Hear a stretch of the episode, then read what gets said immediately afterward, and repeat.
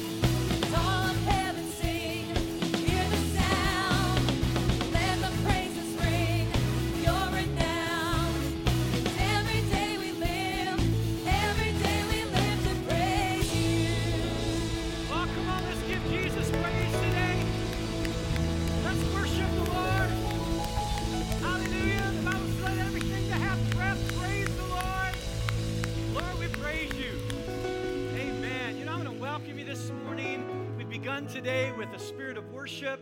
And today is an exciting day because not only are we having church at the movies, but we have baptisms today. We have.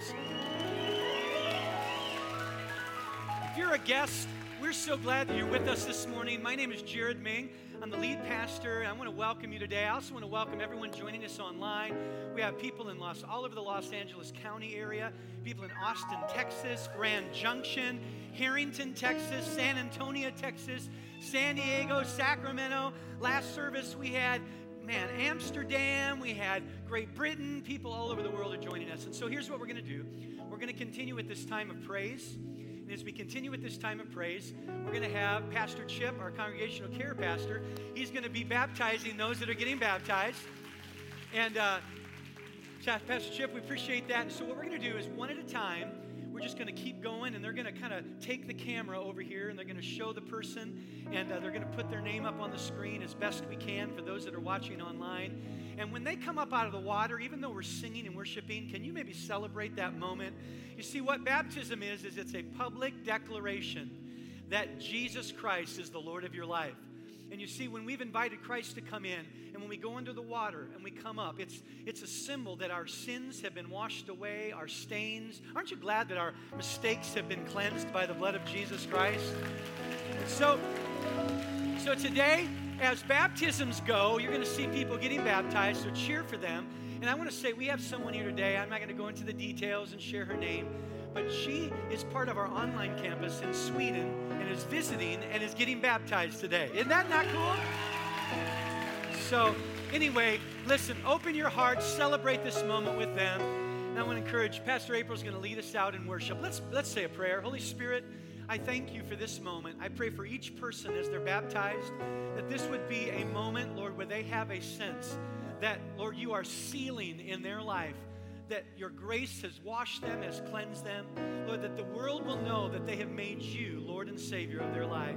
Bless them today. Lord, we celebrate with them today. And Lord, we celebrate your goodness and your love to us in Jesus' name. Can we give the Lord one more hand of praise this morning? Let's lead out and worship today.